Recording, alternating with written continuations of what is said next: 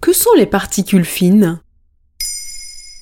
Merci d'avoir posé la question. L'Agence européenne de l'environnement a dévoilé dans un rapport publié en novembre 2021 que 307 000 personnes sont mortes prématurément dans l'Union européenne en 2019 en raison de la pollution aux particules fines. Cela représente une baisse de plus de 10% en un an, mais il n'y a pas de quoi se réjouir parce que ces chiffres restent alarmants.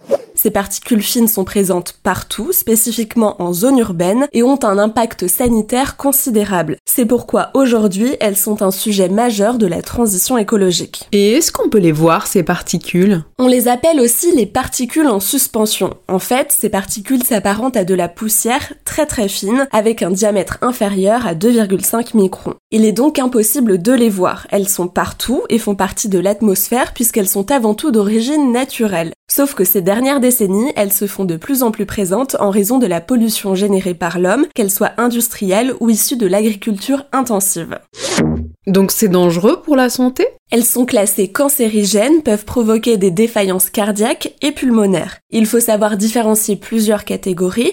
Les plus grosses, d'un diamètre de 10 micromètres, ne parviennent pas à pénétrer dans notre organisme, mais les plus petites, si. Elles arrivent dans nos voies respiratoires, puis elles se logent dans le sang et peuvent alors boucher les vaisseaux sanguins, déclenchant des cancers, AVC ou infarctus.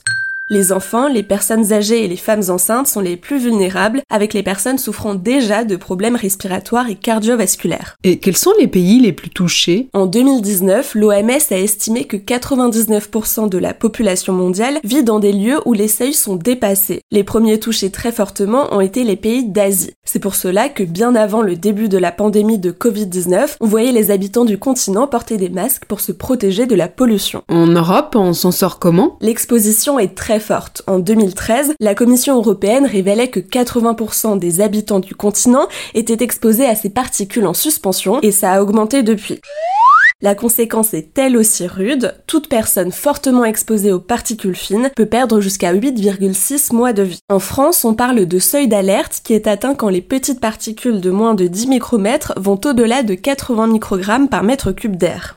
La France a atteint son pic en 1991 et a depuis connu une diminution de 4% par an de la concentration de certaines particules. Mais pendant l'été 2021, nous avons été condamnés par le Conseil d'État à payer 10 milliards d'euros pour ne pas avoir suffisamment amélioré la qualité de l'air. Et que faire pour réduire cette pollution de l'air? Toutes les politiques publiques doivent être repensées concernant les transports, l'industrie, l'agriculture, l'urbanisme, mais aussi les logements. L'Agence européenne de l'environnement estime que la pollution de l'air est menace environnementale la plus inquiétante pour le continent. Voilà ce que sont les particules fines.